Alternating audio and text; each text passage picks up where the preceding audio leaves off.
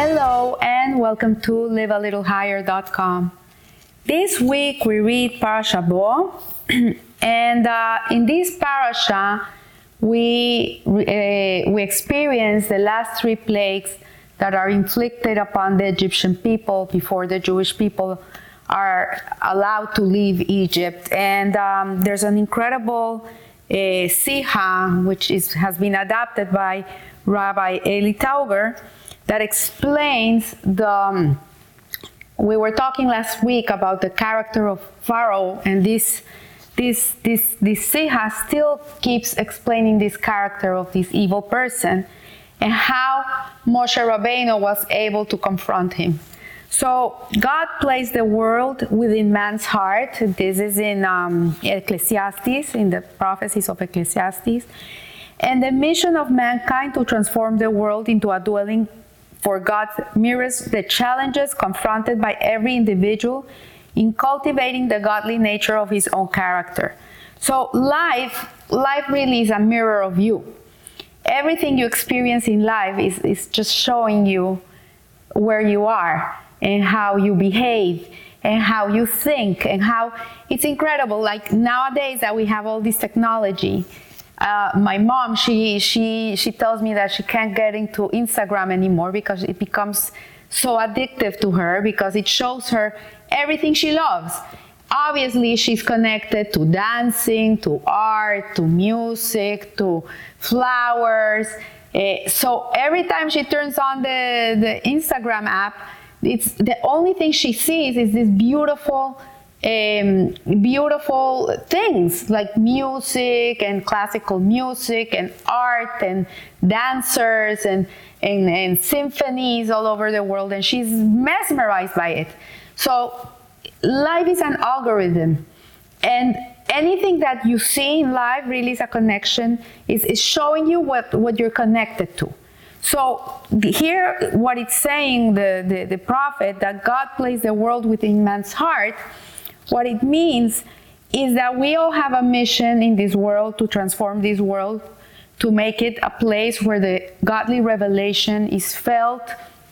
Every person has the ability to be kind, to be loving, to be righteous, to be a person with dignity. We all have that ability.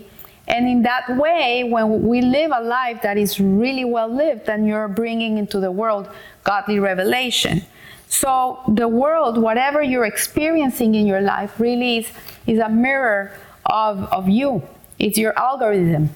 So there, there are two dimensions to our personal tasks of self-refinement. First, we must use the abilities we have been granted for a pos- positive purpose. So Hashem already wires people with different abilities. Uh, there's people who are more artistic, there's people who are more scientific, then you have people who are good with music, good with art, good with this. Hashem showers people with abilities, infinite amount of abilities, and, and, and in a way these abilities are granted to us to bring that beauty into the world. And for example, our ability to feel love should be expressed in love for God. If a person is a very loving person, he has this ability to be so loving, he should use it to show love to God. How do you show love to God? By showing love to other people. Uh, if you love the, the father, you're gonna love the children, and in, in a way you don't judge people, you treat people kindly, you're, you're nice to people, you feel for them, you're empathetic, you're not judgmental. This is a way to show love for God. And, um, and our potential for achievement should be directed to making contributions that are lasting in nature. So we are not in this world to, to come and live and eat and sleep and, and exercise and go on vacations. And yeah, this is part of, of, of a human experience, if, if you're lucky enough to have the money to go and do all these things. But, but in a certain way, The, the contributions that we have to do in our life have to be everlasting. So I heard a story of a, of a, of a, of a woman that passed away, and there was a new rabbi in the, in the, in the community. So the sons approached the rabbi to, to do the, the, the burial for their mo- mother. And he was new, he didn't know the lady, he didn't know the kids, nothing. So he says, I want to sit down with you for an hour and I want all of you to talk to me about your mom. I want to say something nice about her in the in the levaya, in the in the funeral. And uh, I want to know her, I want to relive, I'm going to bury her, I want to know who I'm burying. So he sat with the sons and they couldn't say anything about the mother. The first son couldn't say anything about the mother, the second son couldn't say anything about the fourth son. So he looked at them, he says, but there had to be one thing. Try to remember when you were a child, one thing. Nothing. When you were a teenager, nothing. Now that you're an adult, something that you can say nice, kind about your mom, nothing. Suddenly one of the sons says, she used to make great empanadas. That's all he said. So the rabbi said, like, how sad, like he came to the funeral and he said this this lady, he wanted to make something nice for her. He says this lady was the best empanada baker there was. But it's a tragic story because really, do we come here to make empanadas? Do we come here to make a, a nice meal and, and that's it? Or, or our meal is gonna be something that is gonna warm our children's hearts and remember the dinners in your Shabbat dinners of the of the mother, of the grandmother, of how she nurtured them and she cooked their favorite dish and she was always doing things for them and loving them. It's it's this is what what what it's saying here. So we come here with abilities and we have to dedicate them to, to make out of them the best possible in our in our life. So the day that we're not in this world, they're everlasting in the hearts and the and the and the minds of our, our of our family members, of our friends, and people that we were able to to touch. So, but there is a challenge which is more fundamental. Every person should ask himself, what am I living for? What is my purpose in this world? Why am I in this world? What is the whole thing with me living and breathing and being in this world? And Hasidut explains that we have two souls, and I've spoken about this in different um, in different shiurim, but we have two neshamas, we have two souls. We have one soul that is uh, animal soul, it's also known as the animating soul, the instinctive soul. The soul is in the left side of our heart where the blood pumps, and it's it's in nature, it's an animal. It wants to eat, it's hungry, it wants to sleep, it's sleepy, it's, it's egocentric, it's only thinking about himself, it's thinking about pleasure, about having a good time. It's a, it's a soul that doesn't want to experience pain, he runs away from pain and he runs towards pleasure. pleasure. And this is the animal, animating, Um, instinctive soul, which is not bad. It's not a bad thing. We all need this soul because if not, we wouldn't be able to function. Uh, you wouldn't eat, you wouldn't sleep, and, and that would be the end of you. It's a soul that really keeps the body moving and going, and the blood is going around the body. It's pumping the blood around the body. So it's an important soul to have, but uh, we cannot give priority to this neshama. We have to give priority to the godly neshama, which the godly neshama, the godly soul, is really, as the Alter Rebbe puts it, mamesh, a piece of God within you. It is a spark of God that you have within yourself. You carry God with you. This is what it is. And so this other soul, the, the, the, the, the, the divine soul, is actually a part of God. And the only thing he wants is to serve God. He is an altruistic God. He has no agendas. And if I, if I, if I, um, he doesn't tell God, like, if I keep this mitzvah, then I want this or that. No, no, no. He only serves God, leshem shamayim, for the sake of heaven. He has no agenda whatsoever. The, the only thing this soul is in, interested is in serving his creator, in, in serving Hashem. That's it. So our life, our day fluctuates between one and the other. That's why we have these two voices. Go to the shiur, go to the shiur, stop for one second, listen to Margie, uh, the Parashah of the week. This is your godly neshama. This is what takes you to learn Torah. This is what makes you pray. This is what takes you to be uh, generous when they're asking for money, for tzedakah. This is your, uh, your godly neshama. And, and, and in life, we have to really not neglect this, this part of us, because when, when a person is all body and it's only thinking about the bodily needs, then this, this soul gets, um, gets ang- ang- angst, let's call it. It gets like a, in a state of anxiety where it needs to be also seen. And when you feel certain things like anxiety or sadness, all this, this is your godly neshama screaming at you. Hi, I'm here, I also exist. Please look at me, take care of me. I know you go to the gym for two hours, it's so important to look good, but also I need also nourishment, I also need exercise. I need to pray, I need to learn, I need to, to be active in a community, I need to be doing things that are kind and good for humanity. This, we need to listen to this soul. So the appearance of conflict between these two souls reflects the challenge which man faces to break through his self-concern and reveal his godly core. So this is part of, of, of our existence, of why we're here, why we're put into challenging situations all the time. We have to confront so many challenges in our lives that um, sometimes you get tired, you say, okay, this is enough, Hashem, that's enough, enough. I, I don't want to deal with more challenges. But in reality, the challenges are actually hidden opportunities for you to really tap into this neshama and really bring out that, that, that divine spark that you have within you. If, if you wouldn't be challenged in life, you would just like be like la vida loca, let's have fun. But when you're challenged, that's when you break through and that godly spark comes out, which we have seen in the last three months in, in the Jewish world, how Jewish people suddenly, they're all wearing their Magen Davids and they're proud Jews and they're putting their mezuzahs and they're not hiding, and they're, because we have been challenged.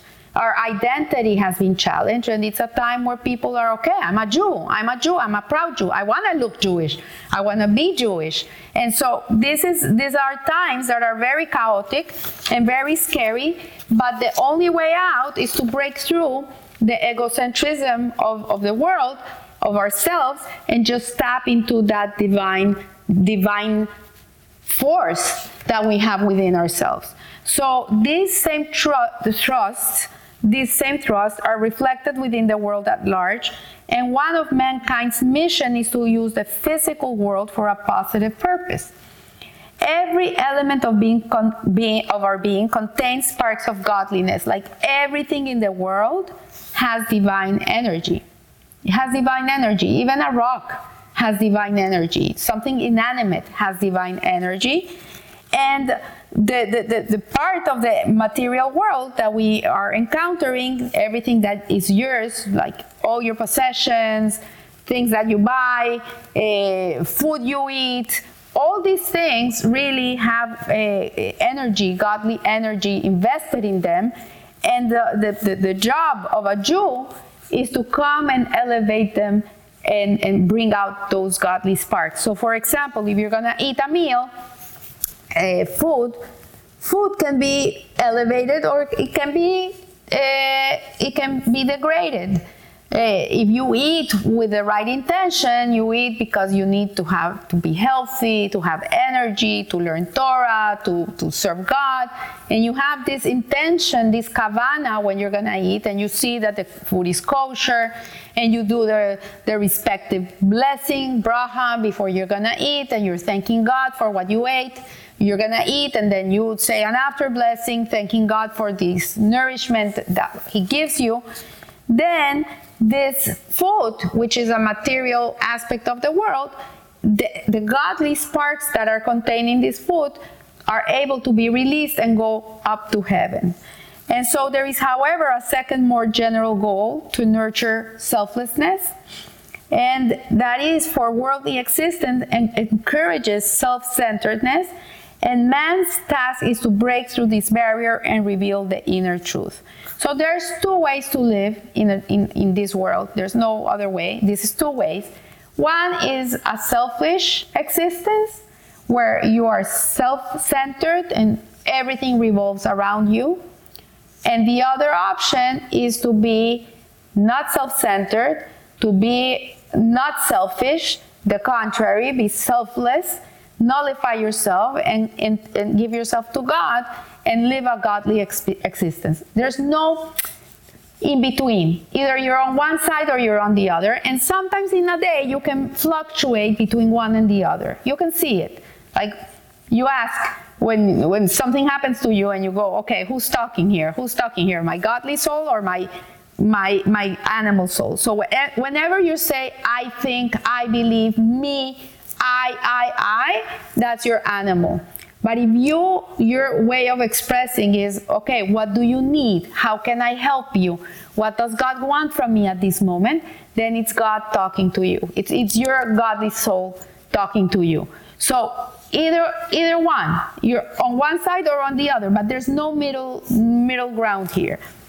So the words breakthrough are used intentionally, for with regard to self-concern, to borrow a Talmudic phrase, it's destruction, it's its purification. So this is from the Talmud, in Talmud in Keilim two one.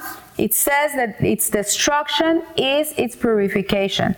So whenever you're going through hardship, through pain, through sorrow, through a hard moment in life, this is a moment where all your everything that surrounds you just got, gets shattered. Like it's never gonna be the same.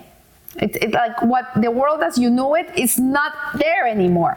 And when this happens, this shattering, this destruction of your world, of your inner world, really opens up to purification, to purify yourself.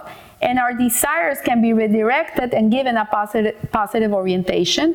But first, the fundamental selfishness which characterizes worldly existence must be broken. So we have to get rid of that selfishness. In the Tanya, the Alter Rebbe talks a lot about the circumcision of the heart, that the heart needs to be circumcised. And, and, and, and that's what it means. It means that you have to like shatter it, get rid of the selfishness.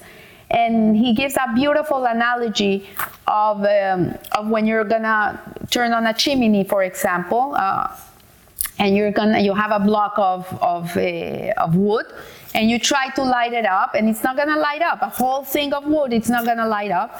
So you have to shatter the wood in little pieces so they can catch fire. So the same way, the the, the heart can become so coarse, so hard like a rock, that nothing can penetrate. So sometimes you need to crush your heart. You need to feel the pain. You need to go through certain things in life that are gonna crush your heart so you can really become selfless, selfless and not selfish. It's to get rid of the selfishness. So what is this that I'm talking about? All connected to this parashah, the parashah of Bo. Uh, and it's very much connected to the whole purpose of these plagues being imposed into the um, into Egypt, into Mitzrayim, and the Egyptians. They were very self-centered people, very selfish. It was a very debased um, society, very corrupt and very decadent. And uh, and part of these plagues was really to crush them. It was to really bring them to their knees, and to really recognize that they're nothing. They're nothing. They thought they were gods. They, this Pharaoh, he thought he was a god. And and suddenly Hashem shows him, like, you're nobody. You're like, really, you're a puppet in my hand. You're my tool. You're my puppet. So Egypt, Mitzrayim in Hebrew, uh, which we're gonna be reading about Mitzrayim for a long time now, till Pesach. You're gonna, and the Haggadah of Pesach is always Mitzrayim, it's Egypt. Mi- Egypt, Mitzrayim in Hebrew, means constriction. It means eh, boundaries, constriction, like something that doesn't allow you to be you. And it serves as an analogy for material existence as a whole. As such, both motives mentioned above are reflected in the story of the Exodus. The miracles God wrought, brought into Egypt had two, two purposes for the Jewish people. There were two purposes for the Egyptians and two purposes for the Jewish people. So for the Egyptians, one was to to to to first give them the opportunity. You would think it, Hashem was punishing them, which he was, but this punishment really was an opportunity for them to do teshuva and to and to correct their ways, which they didn't. They lost the boat. And the second was that they should recognize that there's only one God, that there's only one, that everything is God, that there's nothing else but Hashem, and to to to, to really be, be fearful of Him.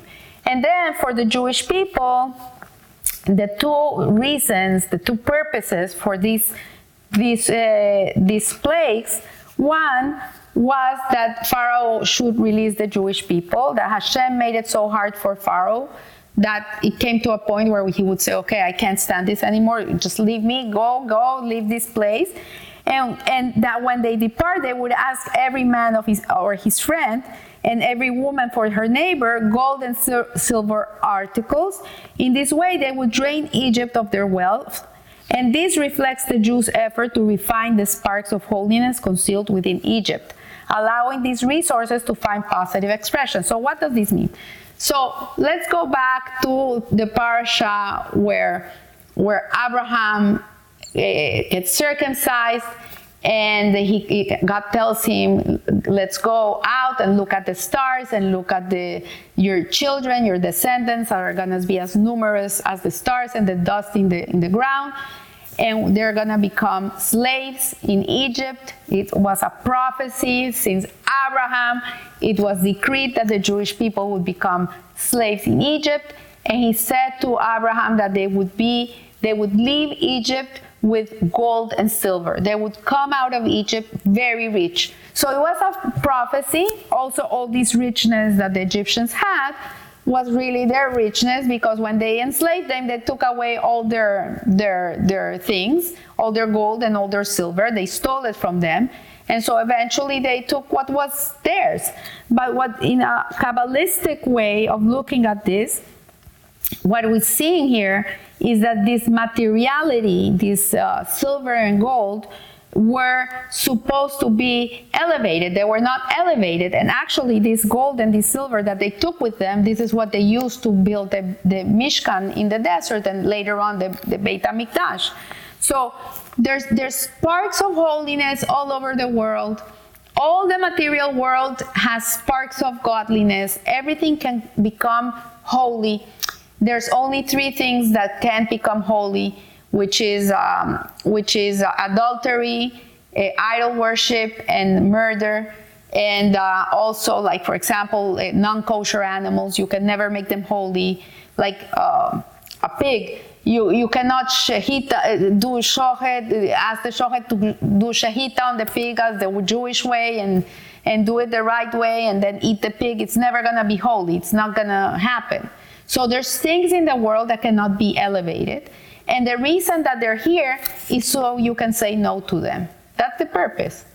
It's so you can say no. So for, so for you to have free choice. The only way that you can have free choice is, is there's things in this world that you can use and things you can't use. So this is the, the whole thing about this um, refinement of the of the of the of the of the material wealth of Egypt. And the second reason was that, that you will be able to tell your children and grandchildren how I have made sports from Egypt, performing miraculous signs there. So it's for the rest of the generations, till today. We sit in a Seder every year. We do a Seder for Pesach, two nights. We eat matzah for eight days. We have four cups of wine.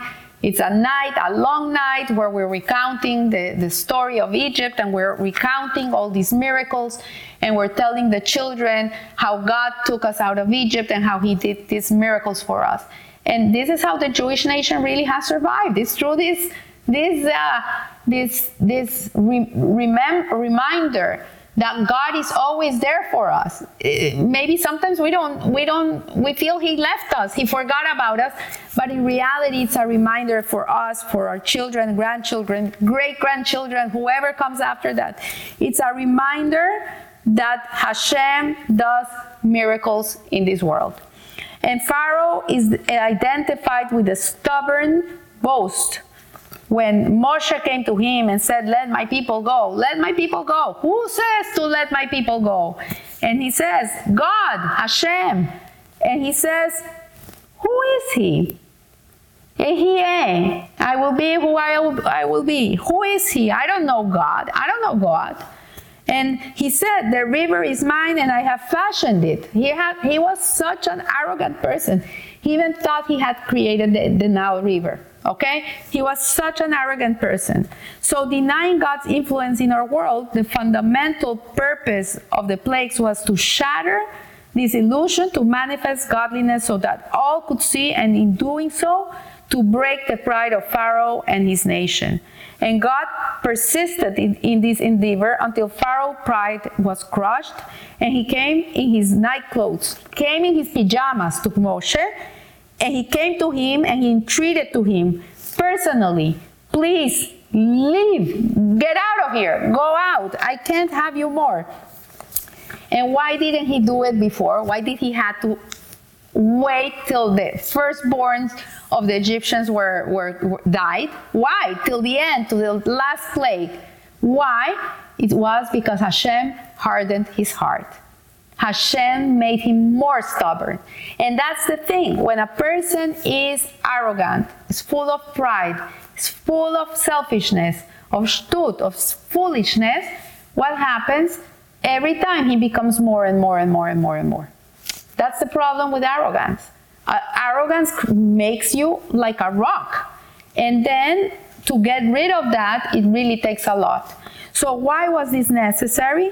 Had Pharaoh released the Jewish people earlier, he and his nation would not have been um, uh, sufficiently humbled. They wouldn't have come to their knees. And the refinement of the godliness concealed within Egypt would have been accomplished. But some of the power which opposed God would have remained intact. So they, they had to finish the job. They had to finish the job, and things in life don't happen in one day. We have to be patient. They had to finish the job. So Bo, which is the name of the parasha, the, the most common meaning of this, para, the, of this word Bo means come. When Hashem said, Bo, Bo Moshe to Pharaoh, he, he said to him, go to Pharaoh. But really the meaning of the word doesn't say go to Pharaoh. He's not sending him to Pharaoh. What he's saying is, I'm going with you. Come, come to Pharaoh. Let's go together. I'm not going to leave you alone. I'm coming with you. And this was so important because for Moshe to go and confront Pharaoh, he was petrified. What is this guy going to do to me? And Hashem said to him, don't be scared. I'm not going to leave you alone. I'm going with you. And this is a, a, something that we have to keep in mind, that when we're going or experiencing hardship, scary times in our lives, don't think you're alone. Don't ever think you're alone, because Hashem is with you. He's right there with you, helping you, pushing you, uh, opening the way for you. When you hold his hand and you know he's there, The, the, the, the sea parts for you. So the command to confront Pharaoh and negate his influence is given to Moshe, representative of mankind, because the negation of selfishness is a fundamental dimension of man's service. This is part of, of, of, our, of, of our life's job in this world, is to get rid of the selfishness. And, and you know what? It's, it, it's sad to see that the generation that we have now, the younger people, in America especially, the most selfish generation ever. Nobody does anything for anybody. So man was given the mission of mankind, making this world a dwelling for God. And this is possible only when selfishness is nullified. You cannot make a dwelling place for Hashem when you're so full of yourself. Because when you're so full of you, there's no space for God. And, and the question is, where is God? Where is God? God is where you let him in. That's where God is. He's everywhere, but if you don't let him in, he can't come. So, and yet the nullification of self cannot be accomplished by man alone. And this is very important to understand. It requires God's power. You cannot do it by yourself. You need Hashem to help you. And for this reason, Moshe shrank at God's commands. He realized that the task was beyond him. And this is why God instructed him, come to Pharaoh, come with me, go to Pharaoh. So I want to wish you a blessed week. And remember, live a little higher. Thank you.